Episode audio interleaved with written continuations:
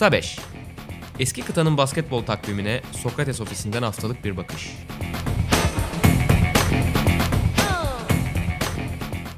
Merhabalar, Sokrates'in Euroleague Podcast'i Kısa Beş'in yeni bölümüne hoş geldiniz. Bu hafta baş başa olacağız. Ben Buğra Balaban, sevgili Utkan Şahin'le beraber e, geçen haftadan kalanları ve bu haftaki maçlarla ilgili öngörülerimizden bahsedeceğiz.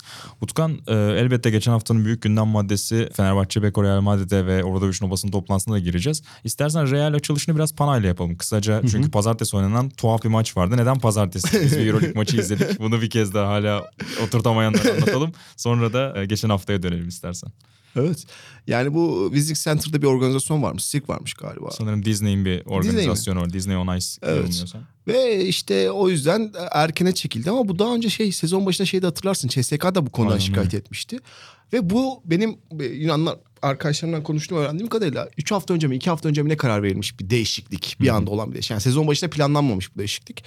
Ve bir yandan Yunanistan bundan çok şeye sinirlendi. Hatta FIBA'ya bile mektup yazdı belki görmüşsündür. Bizi bu, bu duruma siz düşürüyorsunuz diye. Çünkü onlar da o gün Bosna Hersek maçını oynuyorlardı. İşte Kalatesler, Malatesler gelir ki Bosna Hersek deplasman. Biraz daha zor bir deplasman ki Türkiye düşünürsek Görece. daha zor bir deplasman. O yüzden sinirlendiler ama işte pazartesi günü böyle e, haftanın ilk günü iyi bir başlangıç oldu en azından bizim için. Yani, yani biz gördük. maç izlemiş olduk ama yani genel oyuncuların haftalık temposu açısından ya da Hı-hı. genel bir organizasyon şeması anlamında saçma. Yani herhangi saçma. bir futbolda Şampiyonlar Ligi'ni düşünelim. Bir stadyumda organizasyon var diye cuma günü maç oynatıldığını sen tahayyül edebiliyor musun? Yok. Edemiyorsun. Yok yani. Yani Euroleague gibi sen kıtanın en yüksek organizasyonunu düzenlediğini iddia ediyorsan senin de bu şekilde ödünler vermemen gerekiyor ki CSKA'dan bahsettin. CSKA'nın tepkisi şöyle anlaşılabilir. Çünkü onların salonunda da Megasport Arena'da da e, Aralık sonu Ocak başında yanılmıyorsam bu yılbaşıyla ya da Noel'le alakalı bir e, etkinlik vardı hı hı. yanlış hatırlamıyorsam ve sene başından belli olduğu için Euroleague onlara başka salonda oynamak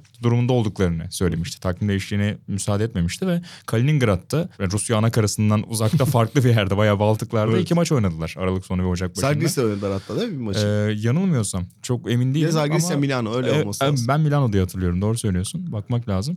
Yani adamlar biz niye o zaman günah keçisi olduk? Biz başka yerde oynadık. Niye Real'e başka bir davranış yapılıyor? Bir de özellikle İspanyol takımlarıyla ilgili kararlar olunca haliyle yani Euroleague ofisinin çalışanlarının çok büyük bir kısmının İspanyol olmasından dolayı insanlar biraz çifte standarda daha kolay e, kayabiliyor zihnen haliyle. Ki yani bu sadece bizim ülkemizde değil. Bizim ülkemizde Tabii. çok böyle şey düşüncesi çok fazladır. İspanyollar kayrılıyor. Evet ama yani Yunanistan'da da böyle konuşuluyor. Diğer ülkelerde de muhtemelen böyle konuşuluyor. Yani CSK orada şeye şikayet etmişti uzun süre ve o hakkı vermiyorsun. Bir tanesine veriyorsun. Evet biraz can sıkıcı. Tuhaf hakikaten. Saha içine dönelim. Kısaca maçı da konuşup sonrasında istersen Aha. Fenerbahçe Real'e geçelim. Real Madrid 96-78 kazandı. Özellikle son çeyrek hiç reaksiyon veremedi. Pana ki geçtiğimiz hafta aslında Barcelona maçında da yine son çeyrekte evet. çok düşük seviyede kalan bir Panathinaikos vardı. Ee, Pisino geçen yıla göre biraz daha yumuşak bir takım olduğundan şikayet etti bu maçın evet. ardından. Ee, daha önce sosyal medyada biraz daha inandığını söylüyordu takıma taraftarları da işin içine katmak için ama o da biraz takımı silkelemek istiyor büyük ihtimalle. Özellikle savunma ve rebound tarafında geçen yıl oranında çok daha zayıf olduğunu söylüyor takımın. Burada da hakikaten hiç direnç koyamadıklarını gördük ki son çeyrek çok rahat geçti diyoruz. Ya epey 3. çeyrek ve son çeyrekte Felipe Reyes'in, Salah Mecci'nin falan Tabii. parkede olduğu dakikalarda Real Madrid bayağı güle oynaya maçı götürdü. Ya 3 şey... numaraya Trey Tompkins çekti Lasso. Sözünü kestim. Ve oradan hakikaten sırt dönük oyunlarla bayağı işledi pana savunmasını ve istediğini de aldı. Kesinlikle öyle. Ee, şey tarafına bakmak gerekirse geçen sene Papagiannis sezon sonunda inanılmaz bir ritim tutturmuştu. Hı-hı. Hatta yani e, bayağı etkileyici. Sıfırdan yarattığını konuşmuştuk evet. onun hatta. Şimdi aynı şeyi alamıyor. Jakob Lee zaten bence Euroleague topçusu. Yani Euroleague seviyesinde bir oyuncu değil. Yapabildikleri şeylerin zaten hiçbir panaya yararı yok. Onlar James Gist gibi düşündü ama o oyun aklına Gist'in Fenerbahçe'deki haldekinden bile daha düşük bir seviyede onun oyun aklı. E diğer uzunlara baktığımız zaman işte Aha gitmiş, Vaha kalmış e, Ian Vojaskas. Ian Vojaskas zaten Vojaskas. Yani... McDonald's'ta falan görürseniz şikayet ediliyor. ya oranından Şeyde demiş galiba bu hafta basın toplantısında e, bu sene yazın işte Yunan adalarına tatile gitmek yasak tarzı bir şey açıklama ya hoca, yapmış. Evet yani yaz ayları vücut yağ oranını düşürmek içindir falan filan diye şeyler söylemiş de hocam sen de Amerika'daydın yani. Sezon ortasında geldin. O zaman sen de yazı ülkede geçirseydin. Ee, ya bütün bunları düşününce Panathinaikos'un bu konuda bir sorun yaşaması normal. Asıl sıkıntı benim anlayamadığım nokta neden Andrew Wiggins hamlesini yaptılar. Yani Tuhaf hakikaten. bir hamle yapabilecek paranız varsa bir uzuna yatırabilirdiniz. Yani birçok oyuncu Çin'den özellikle mesela Thomas Robinson iki hafta önce, üç hafta önce boşa çıktı. Ne kadar etki eder bilmiyorum ama en azından bir çeşitlilik katabilirdi. Farklı bir şey koyabilirdi ortaya. O yüzden bana Panathinaikos'un o yaptığı hamle yanlış geldi ki zaten oynatmıyor Euroleague'de. Çok fazla rotasyon içerisine sokmuyor. Az oynattı dün, pazartesi günkü maçlarında. Bu da e, ellerini kapatıyor yani. Gerçekten pot altları çok zayıf. E, Walter Tavares de geçen hafta Fenerbahçe'de gördüğümüz gibi hiç acımıyor. Yani 15-10 yaptı ki çok çok rahat bir şekilde 15-10 yaptı. Campasso desen Dans etti yine. bence NBA yapacak ki menajerin açıklamasını görmüşsündür belki. Hmm. E, İspanyol medyasına yazılan buyout rakamları doğru değil filan tarzı. Gide, hala gidebilir tarzı açıklaması oldu. E, yani e, çok çok etkileyici oynuyor. İkisinin uyumu bence şu an Shane Larkin Mitch uyumundan sonra en iyi ikinci uyum Euroleague'deki. Ki kısa uzun anlamında da e, farklı bir boyut katıyor. Tabii. Özellikle işte Panathinaikos gibi çok güvenilir bir pota altı rotasyonunuz yoksa Tavares ezip geçiyor hakikaten. Dediğin Evet. gibi 15-10 yaptı ve hani parkede kaldığı dakikalarda çok rahattı. Hiç cevap sunamadı ona Panathinaikos. Ya Voyukas'ı denedi başta. Oradaki temel neden de yani zaten savunamayacağım. Bari hani Tavares'in en büyük zaafı olarak biliyoruz. Orta mesafeyi. Geçen sene yapmıştı playoff'ta. Geçen sene aynen bundan e, istediğini de almıştı. Hani orta mesafeden üretirse bir uzunluğunuz Tavares'in biraz zaaflarını kullanabiliyorsunuz ama yani Voyukas artık hani eskisi gibi öyle inanılmaz bir orta mesafeci de değil Yok, ya da yok. Yani artı eksisini karşılamıyor. Trey Tompkins de sezonun en ilginç hikayelerinden biri. Onu da anıp e, kapatalım burayı. Yani sezonun başında gönderecekler mi, başkası alır mı dendi. Uzun süre maça bile çıkmadı Tompkins ve şu an bayağı e, en kritik anlarda eline baktığı, güvendiği bir oyuncuya çevirdi Lasso. Yani rotasyon derin kullanma anlamında hakikaten e, koşluk dersi veriyor. Evet evet. Birkaç sezondur bunu yapıyor ve Öyle. bu yılda yine müthiş iş çıkarıyor. Garuba'dan aldığı katkılar, Tompkins'den aldığı katkılar. Garuba çok etkileyici bir Fenerbahçe maçı oynadı. Yani gerçi o gün kötü bir Real Madrid yoktu ama yani ya da ne bileyim işte Major bile sezona çok kötü girdikten sonra belli bir şeyleri sahaya koyabiliyor. Herkesten belli bir katkı alabiliyor.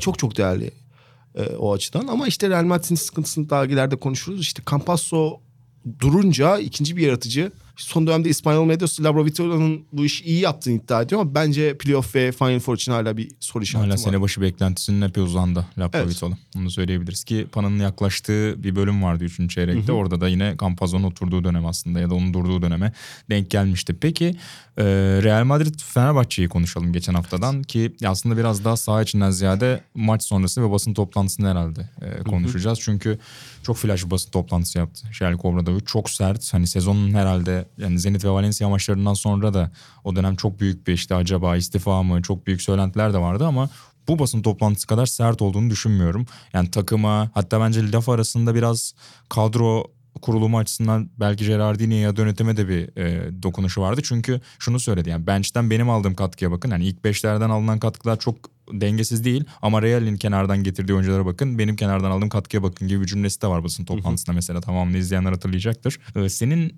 en dikkatini çeken cümle ne oldu o basın toplantısında? Türkiye Kupası şampiyonluğunun bile değerinin daha sonradan anlayacaklar tarzında bir açıklaması var. Yani çok sert. Gerçekten çok sert. Yani Fenerbahçe için felaket bir geceydi. Onu öncelikle söyleyelim. Ben hala şunu iddia ediyorum. Real Madrid Fenerbahçe'den çok daha iyi bir takım. Fenerbahçe çok problemli bir takım. Bunu seninle çok uzun zamandır konuşuyoruz. Ama ve lakin iç sahada Real Madrid'den 29 sayacak bir takım değil. Kesin. Çok belli yani. Yani Fenerbahçe'yi Real Madrid istediği gibi hiç zorlamadı. Real Madrid A seviyede oynamadı. C, B seviyesinde bile oynamamış olabilir. C seviyesinde oynayarak içeride 29'luk yaptı. Ve bütün kadro içerisinden sadece bir oyuncu, o da 35 yaşındaki, artık Euroleague top seviyesinde oynayabilecek hali kalmamış fiziksel olarak Bobby Dixon. Üçüncü çeyrekte bir direnç gösterdi. Onun dışında ben kimseden direnç görmedim. Yani ve çılgınca bir geceydi. Çünkü Geoffrey Lauren falan ne yaptı abi öyle yani. O Yani elinde şeyden- ne varsa denemeye çalıştı sanki ama yani Ahmet Lovern o üçer dörder dakika hiç yani Abi varlık gösteremedi. tap yapmaya çalışıyor. Üst çizgisini oradan. yani çılgınca. Ee, 98 yılını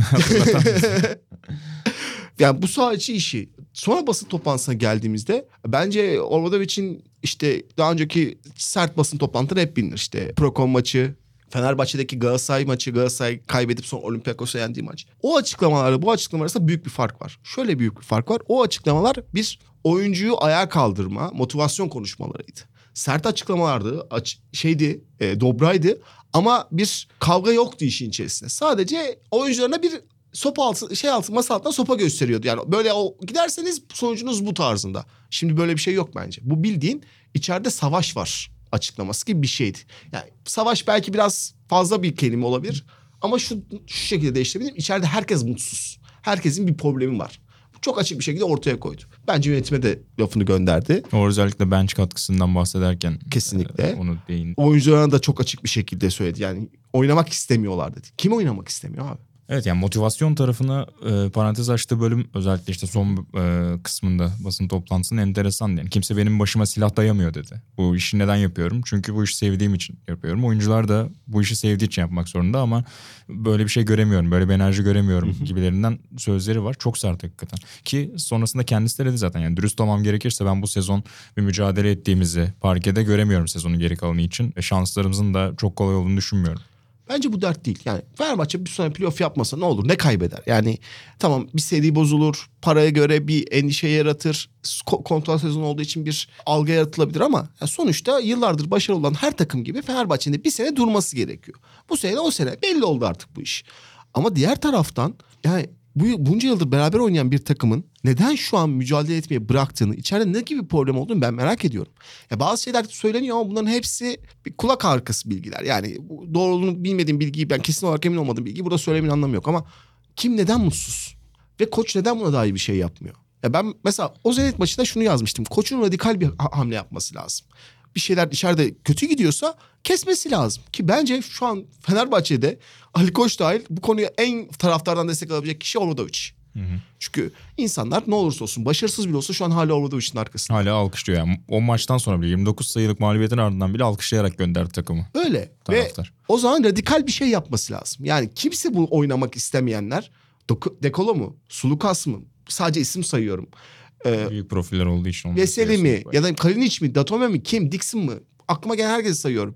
Oynamak istemiyorsa o zaman bunun bir karşılığı olması lazım. Ama Fenerbahçe bu karşılığı görmüyoruz. Koç büyük ihtimal işte playoff'a kalalım ya da ileri düşüneyim şeklinde bir hala temkinli davranıyor belki ama bence artık o iş bir koptu yani. Real Madrid maçı tam olarak her şeyi bitiren maç oldu. Ki işte Bein Sports'ta bir Gigi Da- Datome röportajı yayınlandı bu hafta. Orada Datome'nin bir cümlesi var. Yani biz playoff yaparsak oradaki tecrübemizle beraber kim gelirse gelsin yenebileceğimizi düşünüyoruz diyor. Yani bu mental yapı, kafa e, yapısı, bakış açısı evet güzel ama bir yandan ne kadar gerçekçi. Bir yandan da onu konuşmak lazım. dedi. Yani bunu diyor oyuncular ama bu biraz da hani işte üst üste Final Four'ların getirdiği o biraz hani bravado derler ya biraz o ne denir ona cesaretin biraz daha dışarıya diş göstermenin ürünü sanki ama parkeye baktığında yani iki maç üst üste belli bir istikrar içerisinde bir umut ışığı gördün mü çok hatırlamıyoruz açıkçası. Çeyrek çeyreği bile görmedim ben. Yani bir çeyrek iyi oynayıp öbür çeyrek de iyi oynadım daha bu sene Fenerbahçe'nin görmedim. Ve yani genel bir şeydir bu. Ne bileyim NBA'de de çok konuşulur. Sen de biliyorsun işte kötü giden ama yeteneklerle dolu takımlar için hep şey denir. E, playoff geldiğinde yoluna- ya, ya, Sen- başlayacağız. Sen Sixers için de muhtemelen bir taşıyorsun ama o konuya hiç girmeyelim. Belden aşağı vuruyorsun. ben ona pek inanmıyorum ya. Oynamak isteyen şu anda da oynar yani. Neden 8'den girsin ki Fenerbahçe? Yani şu an neden playoff'u bekliyor Fenerbahçe? Bu maçı kazansa ya da Maccabi maçını kazansa 6. sıraya çıkabilir Fenerbahçe. Niye Efes'te ya da Real Madrid'de eşeceği playoff'ta Barcelona oynamak istemiyor o zaman oyuncular yani? Bana biraz gerçek dışı gel- geliyor. Yani çizdiği karamsar tabloyla beraber Real Corbadovic'in bir yandan da hani galibiyet sayısına ve playoff yarışına baktığında aslında hani böyle inanılmaz 3 mağlubiyetlik ya da 3 maçlık bir fark da yok. Yani işte Valencia 7. mesela 12 galibiyette ki bu hafta Valencia ile oynayacak Fenerbahçe konuşacağız birazdan.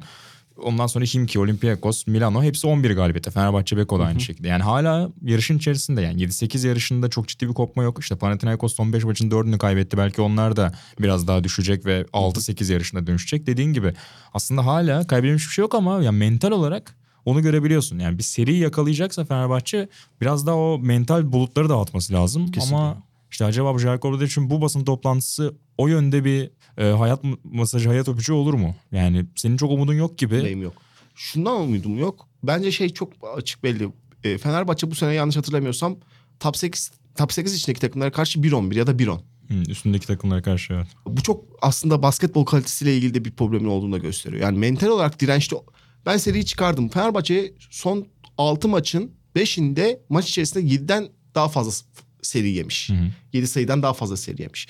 Yani şimdi bütün bunları gösterdiğimizde Fenerbahçe çok kırılgan oldu, olduğu çıkıyor. Basketbol oynadığı, ortaya koymaya çalıştığı basketbol planı hemen yıkılabiliyor. Real Madrid maçı 13 oyuncu başladı ki ben aslında maçın başlangıcını beğendim. Çünkü hakemler çok burada hakem şey yapmayacağım ama e, Fenerbahçe'nin istediği sertlik seviyesinde maça başlattı. Ama arkasından Real Madrid ilk darbeyi vurduktan sonra Fenerbahçe yıkıldı. Rotasyon başladığı anda dediğin gibi. Ya oradaki rotasyon tercihleri de biraz enteresan geldi Evet. bana. Mesela Malcolm Thomas hiç fena başlamamıştı. Sadece Bir 7 dakika aldı. Bir daha hiç oynayamadı. Yani bunları falan da çok tuhaf geliyor. Yani oturtamıyorsun kafana. Derek Williams'ı bence tamamen gözden çıkardı. Çok az oynattı dediğin gibi. Telekom maçından beri böyle öyle. oynadı. İkinci çeyrekte seri yedikten sonra çıkardı diye hatırlıyorum. Ben ikinci yarı hiç hatırlamıyorum. Çok enteresan. Bir anda Joffrey'i sahaya atıyor. Dixon alıyor. Westerman çok az süre aldı. Bir hatasına kızdı Keza. büyük ihtimal. Ki aslında iyi geçiren bir oyuncu son bir ayı. Evet. Westerman. Evet. Hakikaten tuhaf yani. Bir şeyler var dediğin gibi ama yani teşhis ne zaman konulacak?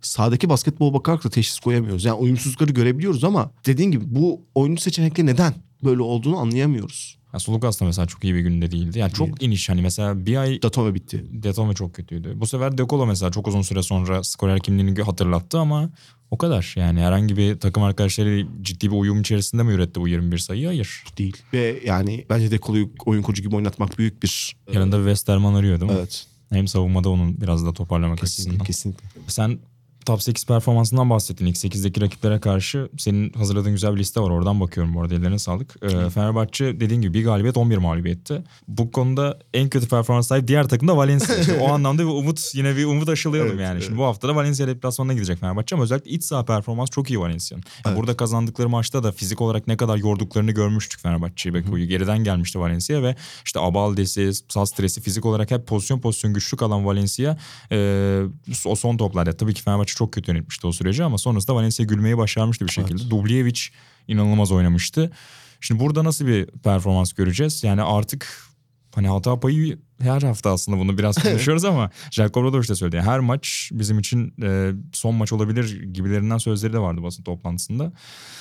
Burada kazanmak zorunda sanki Fenerbahçe Beko. Sen ne diyorsun? çok çok zor. Yani ve kesinlikle kazanmak zorunda. Şundan dolayı şimdi e, Fenerbahçe'nin içeride CSK ve Panathinaikos ne olacağını bilmediğimiz iki maçı. Deplasmanda Efes var. Bu üç maçı bir kenara koyuyorum. Ki form tutan bir Olympiakos var. Yani sezon sonunda onunla oynayacaksın. Hani ve bilmiyoruz Olympiakos hala Evet. yarışta kalacak mı ama en azından ilk 2-3 aydaki basketboluna göre biraz daha toparlanmış Tabii durumda. en azından daha iyi savunma yapıyorlar. Bu dört takım var. Zalgiris deplasmanı var. Ki inanılmaz formda. Yani şu an arkadan Ligin şey en gibi formda geliyor takımı yani. Kesinlikle. E, ve Valencia. Bu altı tane çok zor maç. Kimki deplasmanı. Kimki Hiç deplasmanı. kolay değil. Yani bu füksürde e, böyle bir, da- bir kere daha dağılırsa Fenerbahçe ki sezonda boyunun çok kısa olduğunu düşünürsek toparlanması çok zor. O yüzden bu hafta kesinlikle kazanmak ve içeride hata yapmamak zorunda artık. E, çünkü şeye de baktım ben Obradoviç'in kariyeri boyunca ilk defa bir takımı e, %50 galibiyetin altında içerdi. Hı. 6-7 bu sene. Korkunç. Geçen sene 15-0 yaptı bu takım ya.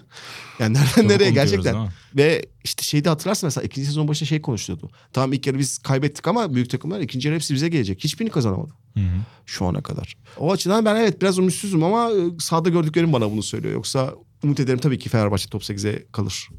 Ee, şimdi yoğun bir maç programı olacak önümüzdeki iki haftada yaklaşık 4 maç var. Ee, 13 Mart'ta Panathinaikos içeriye gelecek. Ya oraya kadar bir seri yapmak hiç fena fikir değil yani. Valencia deplasmanı içeride Kızılyıldız dışarıda Kimki. Hem Valencia hem Kimki çok zor maçlar. Ama hani Panathinaikos maçına biraz daha umutla gelecekse Fenerbahçe Evet. Ataşehir'e şurada bir 3'te 3 belki 3'te 2 en azından bir soluk aldırabilir. Çünkü son iki maçı da kaybettiğini düşünürsek eğer yani Tabii. burada arda arda gelecek mağlubiyetler bir anda uçurumun kenarına iter takım. Ki bugün de Ga- Galatasaray derbisi var. Aynen öyle. Sonra Biz hemen Valencia Kaydı uçacağız. yaparken aynen çarşamba günü kaydediyoruz Uçacak. podcast'i. Bir de derbi var. Ee, Zor. zor haftalar, zor dönemler devam ediyor Fenerbahçe Beko açısından. Ee, Efes'i konuşalım istersen Hı hı. fazla ekleyeceğim bir şey yoksa. Yok. Ee, bolca konuşmuş olduk. Ee, Efes dolu dizgin devam ediyor. Bayern deplasmanında Larkin olmamasına rağmen e, çok rahat son çeyreği hatta güle oynaya Hı hı. geçip neredeyse hiç Bayern'i işin içine dahil etmeyip 88-63 kazandı Efes. Mitsic çok iyi bir şut günü geçirmedi mesela. Ee, 7'de 2 attı saha içinde. Çok da fazla hani hacim olarak da Hı hı. çok top kullanmadı.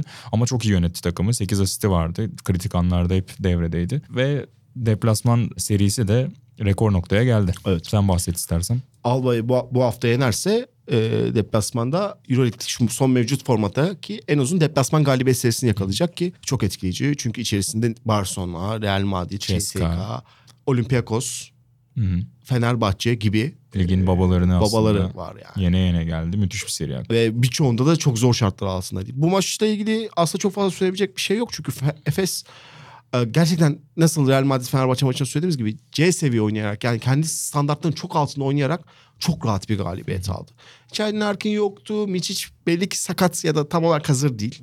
E diğer oyuncular da çok öyle inanılmaz zorlamadı. Biraz işte Singleton bir oynadı. Singleton çok iyi oynadı. Yani Aha. özellikle ilk yarıda hani biraz böyle işler ortadayken çok iyi götürdü. Baboa mesela 16 sayı attı ama maçların çoğu şey, sayıların çoğu biraz garbage time'da geldi. Tabii, Yani tabii maçın yani. artık koptuğu anlarda geldi. Onu da Bence atlamayalım. hocaya şey dedi yani hocam ben biraz Ben istatistik biraz sayı yapayım. yapayım. Ortalamayı biraz yükseltelim yakalamışken Bayern'i diye.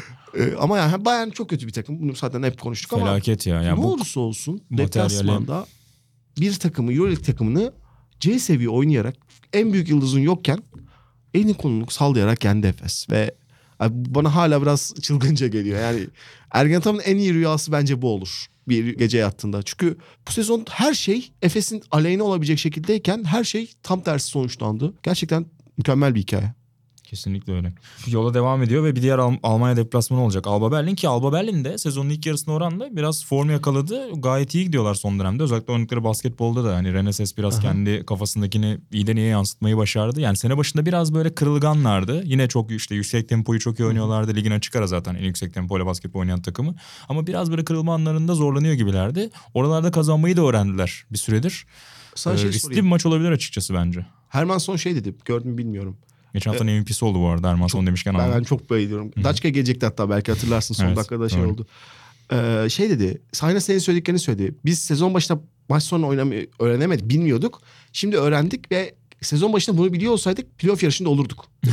O özgüvene musun? bakar mısın? Ya katılmıyorum açıkçası yani çünkü Sadece merak biraz ettim. iddialı. Yani çok fazla takım var. Playoff yarışını e, gözüne kestiren orada dahil olmaya çalışan. Mesela form tuttu diyoruz Alba için ama son 7 maçın mesela 3'ünü kaybettiler yine de. 4, 4 maçı kazandılar. Bunlardan bir tanesi uzatmadaydı. Hani öyle güle oynaya acayip bir Jalgiris gibi bir seri de yakalamadılar açıkçası. Evet, evet.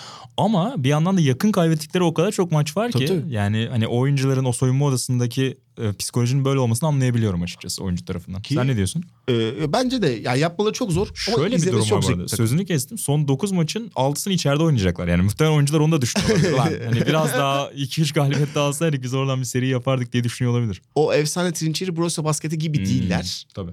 Ama gene izlemesi çok zevkli bir takım. Yani ben alttaki takımlar arasında izlemeyi en çok sevdiğim takım. Kesin. Kesinlikle. Alba.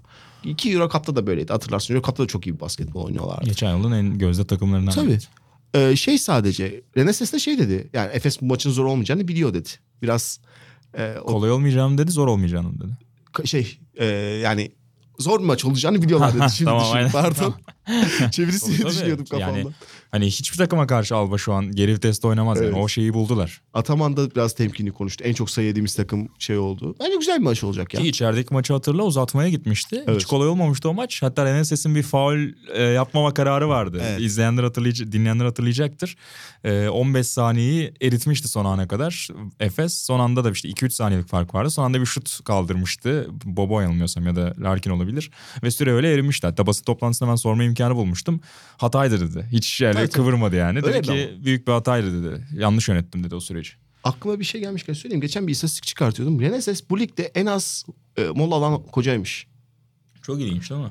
Ve yani şöyle söyleyeyim. En yakın size arasında 20 molalık bir fark var. Bir yandan da bunu şeye yorabilir miyiz? Yani o saha içindeki tempoyu, akıcılığı bozmamaya ona. çalışıyor. Yani Bence olabildiğince oyuncuların hani sayı yiyebilir, kötüsü dönemlerden geçebilir ama sürekli oynamaya devam edip o rakibin yorgunluğuna, alışa gelmediği tempoya biraz daha onları hükmetmeye çalışıyor. Kesinlikle Çünkü ona. hakikaten yani pace miktarlarına baktığında ligdeki tempo miktarlarına baktığında açık ara farklı önde yani Alba Berlin. Her maçın çok yüksek tempoda oynuyor. Belki Efes açısından da önemli silahlardan biri. Çünkü geçen yıla göre biraz daha düşük tempoyla oynuyor Efes. Hani Evet. belki biraz daha tempoyu kontrol etmek, onları rayından çıkarmak için önemli olabilir bu hafta. Öyle. Bir de işte şey e, yani Larkin o büyük ihtimal oynamayacak. Gerçi Efes'e hiç belli olmuyor. Hiç de beklemiyorduk. Evet.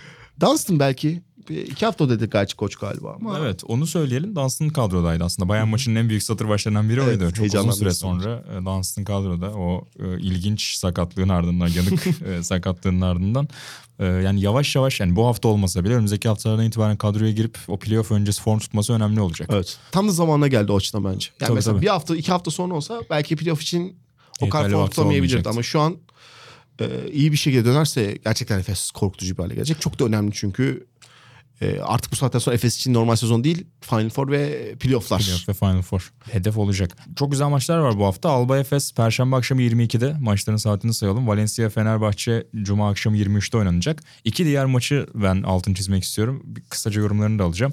Jalgiris Milan oynayacak. Playoff yarışında Sezona daha iyi başlayan taraf Milano'ydu. Son dönemi daha iyi getiren taraf Jalgiris. Çok yakınlar şu an sıralamada. Cuma günü 21'de haftanın belki de en dikkat çekici maçlarından biri. Bir diğeri de Perşembe e, akşamının açılış maçı. 20'de Ceska Barcelona. İkisi çok iyi bir maç. İlk maçtan başlarsak şey İtalya'da La Gazzetta galiba Messi'ne eleştiren bir yazı yazmış. Geçen gün onu gördüm. Yani zaten de, takım Ekim'den beri deplasmanda kazanamıyor. İçeride Kimki'ye, Şivetli Kimki'ye maç verdiler. Yani ki Kimki de galiba ya Aralık ya da Kasım'dan beri deplasmanda kazanamıyordu. Evet çok uzun süredir. Ve bütün aslında işte Fenerbahçe kaybetti, Valencia kaybetti, Panathinaikos kaybetti derken içeride Kimki'ye karşı oynayıp kazansa gerçekten çok ciddi bir avantaj ele geçirecek. Soluk alacaktı bir de mental olarak. Ama e, Kupayı falan da çok kötü geçirdikten sonra. Sergio işte bir çeyrek oynayabiliyor. Anca bir çeyrek oynayabiliyor. O dizler o kadar izin veriyor bence.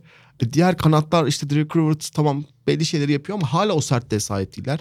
E, bu Arthur Asmussen iyi dönmedi sakatlıktan. Hı hı. Gudaitis. E, Jeff şey Jeff Bruce sakat. İşte Luis Soka yaştan Yani dolayı zaten emekli. sene başındaki o rüzgar da bence çok abartılmıştı Skola için abi. Yani biri getirdiğini iki götürüyordu savunmada yani. Onları çok atlanıyordu bence. Hani maç sonlarının tecrübesi çok iyi oynadığı için insanlar biraz onu hatırlıyordu bence ama hani bu maçın genelini izleyince ilk 2-3 çeyrekte özellikle yani çok büyük zaaf yazıyordu. Bence onu biraz şeyden aldı ya. Playoff'a kalırsam. Tecrübe olsun diye. Ya işte Antic. Tamam. 5 dakika 10 dakika ama işte elinde öyle bir kadro oldu ki bir anda 20 dakika Luis Scola izlemeye başladık biz yani. Zalgiris tarafıysa Son 7 maçın 6'sını kaybetti bu arada Milan onu da söyleyeyim Euroleague'de. yani Saras ne yapıyorsun be abi?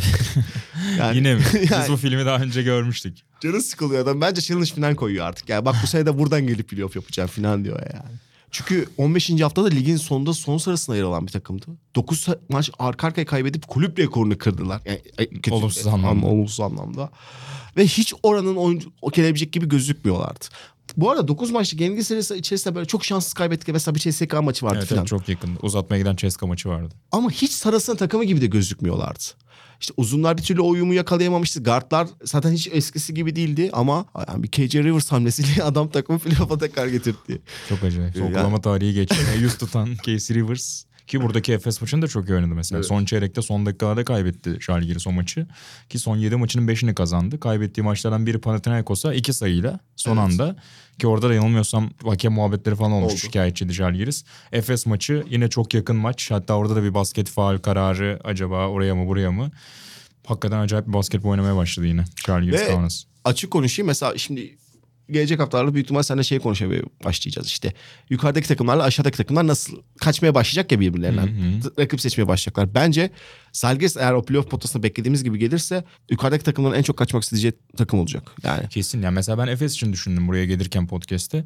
İki maçı da hatırlıyorum. İki maçta çok zor geçti Efes için. Yani Shane Larkin'i mesela Kaunas'ta çok iyi durdurmuşlardı. Sonra buradaki maç az önce bahsettik. Çok Evet. yakında. İkili averajlara baktığında senin yine çıkardığın o maç programından bakıyorum. Dört eşleşme tamamlandı. Dördün, e, pardon beş eşleşmesi tamamlandı Žalgiris'in. Dördünde ikili averaj onlardı. Bir tek Panathinaikos'a ikiliyi kaybetmiş durumdalar. Ki diğer işte Valencia, Milano, Himki ve e, Himki ile oynayacaklar. Fenerbahçe ile oynayacaklar. Onlar da yani çok yakın aslında. Hala orada alma ihtimali var ikiliyi. var. Ve içeride 5 maçları var. Diğer takımlara göre daha avantajlar. Fikstür açısından da bakmıştım. Çok kötü bir fikstürleri yok. İyi 9 maçın 5'i içeride. O açıdan ben Zalgiris'in playoff yapacağını bekliyorum. Ben de. Ve işte Efes için şey diyordur bence yani tamam. Yani ne olursa olsun tabii ki Efes o seriye favori olarak başlar ama Zalgiris gelmesin diyordur. Valencia ile oynayıp şöyle işte 3. çeyrekte soğumaya sıkacağım bir maç oynamak isterim diyordur. Kesin. O açıdan çok iyi geliyor Zalgiris. Ben bu maçın favorisinde büyük oranda Zalgiris görüyorum. Kesin. Şu anki rüzgarla beraber ciddi favori. Yani Milano'nun son dönemdeki formsuz e, durumunu da hatırlarsak eğer. Şeyi de ekleyelim istersen. Bu koronavirüsü işte İtalya'da... Evet biraz yayılıyor. onu konuşalım. Milano demişken. Çünkü İtalya'da e, futbol maçları da geçen hafta sonu ertelendi. Basketbol Federasyonu basketbol maçlarını da e, erteledi. Biraz detay ver istersen sen. Ee, şeyde Milano'da çok gözüküyor. Milano'da e, çok fazla İtalya'da yayılan an. Çok işte Avrupa'da en çok yayılan ülke oldu İtalya bir anda ve Milano bu konuda öne çıkıyor. E, yanlış bilmiyorsam spor salonunda 3 gününü ka- kapatmışlar. Öyle bir şey okudum geçen gün. Milano spor salonu yani şey için. Ve e, İspanya sağlık şeyi bu konuda çok endişeliymiş. Hı. Üç defa itirazda bulunmuşlar. Ben gelirken konuştum. Gelmesin bunlar diye.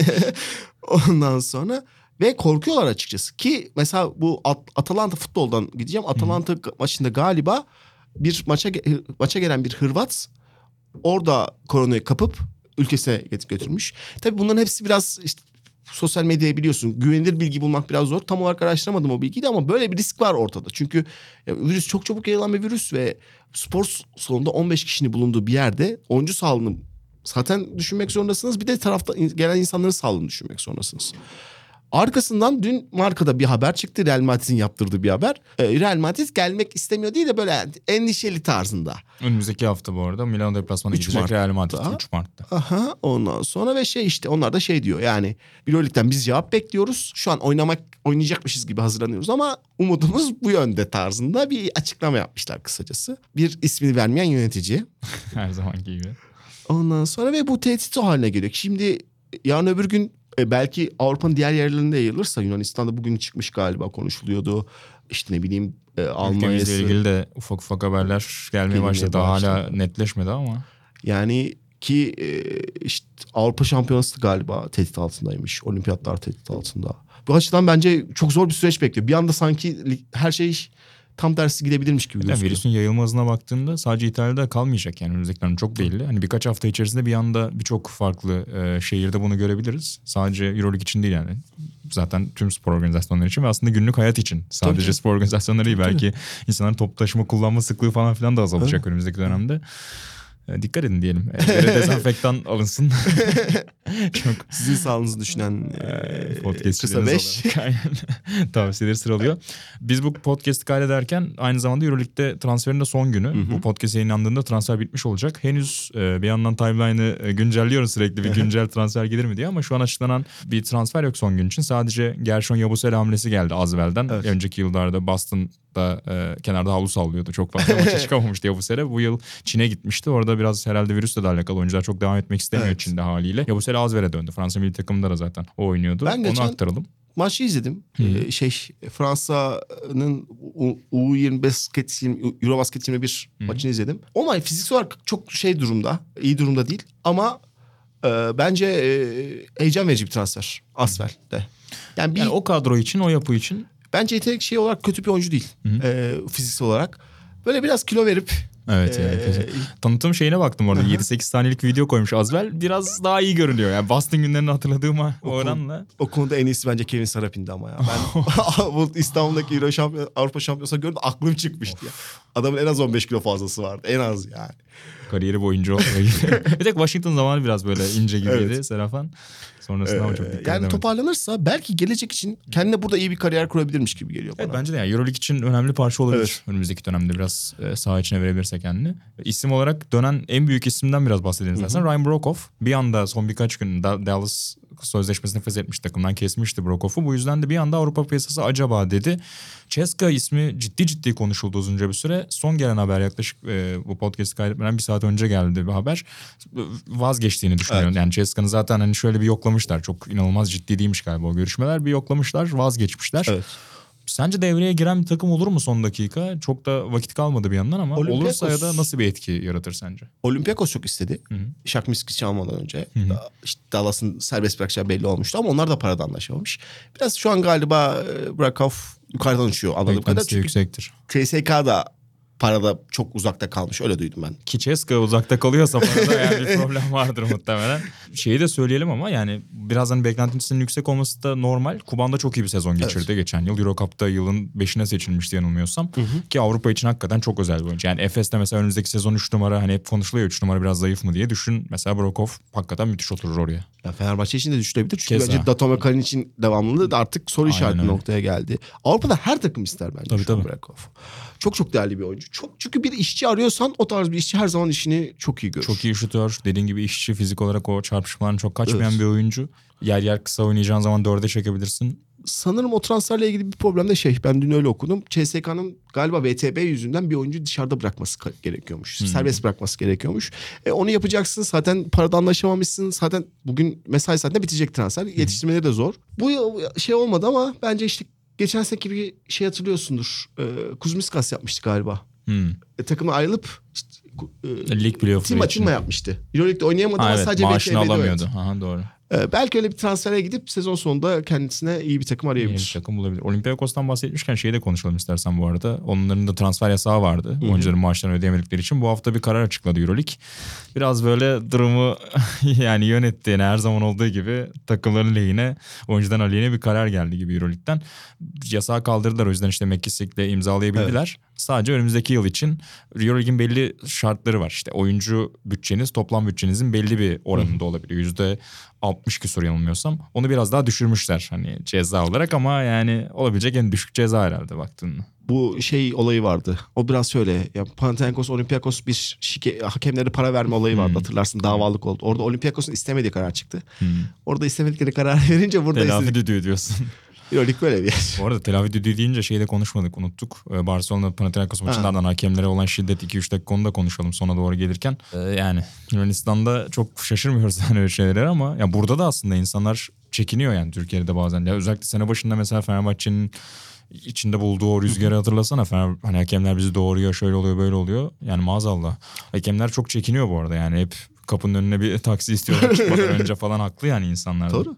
Doğru ve yani şey Ciddi bir saldırı bu arada. Taksinin camı kırıldı. Biz çok insan okumuştur büyük ihtimalle ama kaçıranlar için söyleyelim. Taksinin camı kırılmış ki e, Emin Moğol koç da yine o hakem üçlüsünden bir tanesi. Yakın tarafta oturan La Monica'ya e, gelmiş yüzüne galiba. Doğrudan hastaneye kaldırılmış. Tam da sembol isme geldi bu arada. Tabii, yani tabii. hani hakem ve eleştiri deyince ilk akla gelen isimdir ya La Monica. ya bunu şeyden söylemiyorum. iyi bir şey olduğu için söylemiyorum. Kesinlikle senin aynı görüş içerisindeyim ve hakemlerin kesinlikle her, her türlü şiddete karşıyım ama yani senin dediğini daha iyi anlatabilmek için söylüyorum. İşte bizim e, haberin altına Dominik Dominika'ya saldırı olmuş altına insanlar en az ben 30-40 tane oh iyi olmuş daha fazlasını yapın tarzı Felaket şey ya gördüm. gerçekten.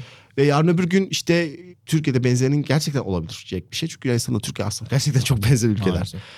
Ve e, ben şeyi okudum. Gelirken de konuştum birkaç tane Yunanlı arkadaşımla. Onlar için hala politik olduğunu ve abartıldığını düşünüyorlar. Euroleague'in şey diye çok sert bir Abi, çıkışı oldu. Gözüne Görmüşsünüz. mi gelmesi lazım? Yani gözünü falan mı çıkması lazım adamın? Böyle bir saldırı olursa Yunanistan takımları komple Euroleague'den edilir. Bir daha böyle bir Ya da saldırı Yunanistan'da olursa. maç oynatmayız gibi. Evet tarzı bir işte böyle sert bir açıklaması oldu. Hatta federasyon şey ünlü bir basketbolcu bu sadece politik bir şey. Ee, Euroleague'in böyle bir şey yap- yok. Bizde politik bir savaş içerisindeler tarzı bir açıklaması var. Yani Türkiye çok gerçekten çok benziyor dış güçler olayı. Ee, burada ise işte biraz bence o podcast'ın başında konuştuğumuz o Barcelona olayının Avrupa'daki hisset, hissetmesi var. Yani İspanyol takımları korunuyor. Diğer Avrupa ülkeleri yeteri kadar desteklenmiyor tarzı bir şey var ama bunların hiçbirinin açıklaması Ama yani kesinlikle iyi giderken takımlar Türkiye için de bu Yunanistan için de geçerli. Belki İtalya için de geçerli olacak. Yarın Milano biraz daha Final Four oynamaya başladığında. Abi iyi giderken gidebiliyor takımlar. Yani kötü gittiğinde mi geçirmiyorlar? Yani biraz da bunu konuşmak gerekmiyor mu? Öyle ama bu Yani tam- Anadolu Efes 2 yıldır Final Four gidiyor. Fenerbahçe Beko 5 yıldır Final Four yapıyor. İşte Panathinaikos'un altın çağı yavaş yavaş şimdi sona erdi evet ama uzun yıllar Olympiakos ve Panathinaikos bu lige hükmetti. Yani o zamanlar oluyordu da şimdi hani biraz da insan bunu tartışıyor. Yani kötü gittiğinde mi sadece Evet. aklına geliyor? Çünkü taraftar. Bu adil mi yani? Taraftar çünkü abi kimse yani senin orada dediğin her şey kesinlikle katılıyorum. protesto ve hani beğenmeme tabii ki her maç ve her şeyde olabilir de yani bunu bir şiddet boyutuna taşımanın herhangi bir açıklaması Tabii, olamaz yani. kesinlikle. Bunun, bunun aksini söylemek zaten bir aptallık olur. Ee, kesinlikle bu konuda katılıyorum. Birisi de şiddet uygulamak e, zaten acizce bir şey. Diğer taraftan da işte taraftar olduğu için hissiyatla hareket eden insanlar bunlar. Ama dediğin her şeyde haklısın yani. İyi giderken biz bunu ülkemiz futbolunda da görüyoruz. Herkes Tabii iyi canım. giderken çok iyi. Kötü düşünde hemen başka şeyler bulunuyor. Ee, ve şey de oldu galiba onu da söyleyelim. Real Madrid Panathinaikos maçında hakemler bir kartonla çıkıp şiddete dur deyin. Staff violence diye Aha. ama bayağı A4'te çıktı. Orada biraz abi Euroleague yapmayın abi. Atıyorum bir ağzını bantlayın. Hani mı? bir hakikaten görsel bir şey olsun yani. Bizim şu aradan yazıcıdan almışız gibi staff violence diye şey adamcağızlar ben üzüldüm yani. Euroleague sıkıntısı bu ya. Gerçekten yani hiçbir şeyi tam olarak kaliteli yapamıyorlar. Abi nedeni de e, şeyden dolayı yani bence. Kompanse edemiyorsun anladın mı? Yani Panathinaikos'u, Olympiakos'u iki yıl cezalandır. E ne alacak, ne olacak o zaman? Yani yerine alabileceğin bir talep yok anladın mı? Yani Avrupa'da talep az olduğu için ya da arz az mı demek lazım? Şu an biraz şey oldum. Anladın mı? Yani bir hani yerine koyabileceğin bir talep olmasa Amerika'da bir şehir ısrarla yanlış şeyler yaparsa abi anında 5 tane şehir bulursun NBA'de girmek isteyecek. Seattle'ından başlarsın Kansas City'sinde birçok takım birçok şehir dahil olur. Hatta işte eyalet destek verir bilmem ne. Bin tane şey olur biliyorsun sen. E şimdi Avrupa'da yok ama yani. Milano'nun bir şeyi yok. Diğer takımların bütçesini salonlarını biliyorsun. E Türkiye'de Galatasaray Beşiktaş'ın şu andaki bütçeleri ortada. kompanse edemezsin. Yani bir tek İspanya burada belki yani diğer takımların işin içine girebileceği bir denklem sunuyor sana. Ama onun dışında hani alıkoyamadığın için takımları yani ciddi bir sopa gösteremiyorsun. Ya Panathinaikos, Olympiakos düşünüyor ki ben zaten buradayım abi. Yani bana bir şey yapamazlar diyor. Evet. Ki bu zamanda Malaga'nın A, A lisansı varken de yani A lisanslı gibi oynarken de öyleydi. Yani Malaga çok kötü bir takımdı ve şey oluyordu. Ya bu, bütün bu, bunların hepsi genel olarak da bakmak lazım. Yani sadece saha dışındaki bu saçma olaylar değil, sonuç bütçe, ilerleme. Yani çünkü Olympiakos'un başında çok büyük bir dert var. Ne olacağı hiç belli değil. E Giannakopulos yazın şey dedi. Ben bunu daha fazla devam ettiremeyeceğim dedi. Ben geçen gün şeye baktım. Şu an Yunanistan'da taraftar sayısı olarak en çok düş, düşme yaşayan iki ülke Oran olarak. olarak. Olympiakos e, sondan üçüncü, Panate- şey Panathinaikos sonuncu sırada. Tam Panathinaikos'un salonu biraz çok büyük olmasıyla da alakası Hmm. var ama yani sonuçta Olympiakos bu sezon sadece Euroleague'de oynuyor. Neden taraftarlar gitmiyor? Bütün bunları düşündüğümüzde o zaman belli bir problem var ve bu problemi dediğin gibi geçiştirerek çözmek sürekli aslında problemi daha da büyütüyor. İki yıl ceza vermek için tamam belki talep yok. İki yıl ceza verirsek belki bir takım bulamayız. E, o zaman belki de takım düşürmek, sayısını düşürmek daha mantıklı bir yola gidebilir. Maç sayısını başka bir şekilde arttırabilirsiniz mesela. Konferans haline getirirsiniz bu işi. Ve bir belli konferanslar İki değil üç maç. kere oynarlar. Ha. Ya NBA'de böyle oluyor zaten bu iş. Öyle bir çözüme gidebilirsiniz. Ya da ne bileyim işte ya mesela geçen seneki o Euroleague'in alt sıra takımları. Çok gereksizdi. Yani bu çok geniş bir konu. Belki daha uzun süre Evet, daha, daha farklı bir yerde konuşabiliriz. Ama Euroleague'in nasıl yönetileceğine dair bir belirli planı yok ve her şeyi göz ardı ederek ilerlemeye çalışıyor. Bu da bizi geldiğimiz noktaya sürüklüyor ya. Aynen öyle. Kapanışı da milli takımla yapalım. Bir iki üç dakika istersen. Olur. Çok vaktimiz kalmadı yavaş yavaş. Sona doğru geleceğiz ama çok kötü bir hafta geçirdi milli takım. Ee, 2021 Avrupa Eurobasket elemelerinde önce evimizde Hollanda'ya kaybettik. Sonra deplasmanda İsveç'e kaybettik ki yani kadro isim isim baktığında hani öyle ağım şahım rakipler olmadıklarını da söylemek lazım. İşte Hollanda'nın en büyük oyuncusu Charlon Klof. 27 sayı yedik Klof'tan. Yani hani ben belli şeylerin çok beğendiğim bir oyuncudur. Ee, Avrupa'da oynarken de çok beğenirdim. Burada da yaptıkları yani kendi kapasitesi içerisinde çok hakikaten iyi bir basketbol oynuyor Charlon Klof. Oyun zekası olarak yüksek bir oyuncu. Orman Spor'da bu yıl. Geçtiğimiz yıllarda işte onu Mursia'da izlemiştik. Ben anlatma imkanı da bulmuştum. Hakikaten hani ona fırsat verdiğinizde bazı şeyleri çok iyi yapabilen bir oyuncu. Ama bir yandan da hani işte 3 sayısını biraz böyle risk edebilirsiniz. Fizik olarak onu biraz dışına çıkardığınızda oyunun çok düşebiliyor. Tabii. Yani biz onu hiç yapamadık. Ve kendi evinizde oynarken. Ve yani hadi Çarenkov çok iyi bir gece geçirdi. Her şey okey.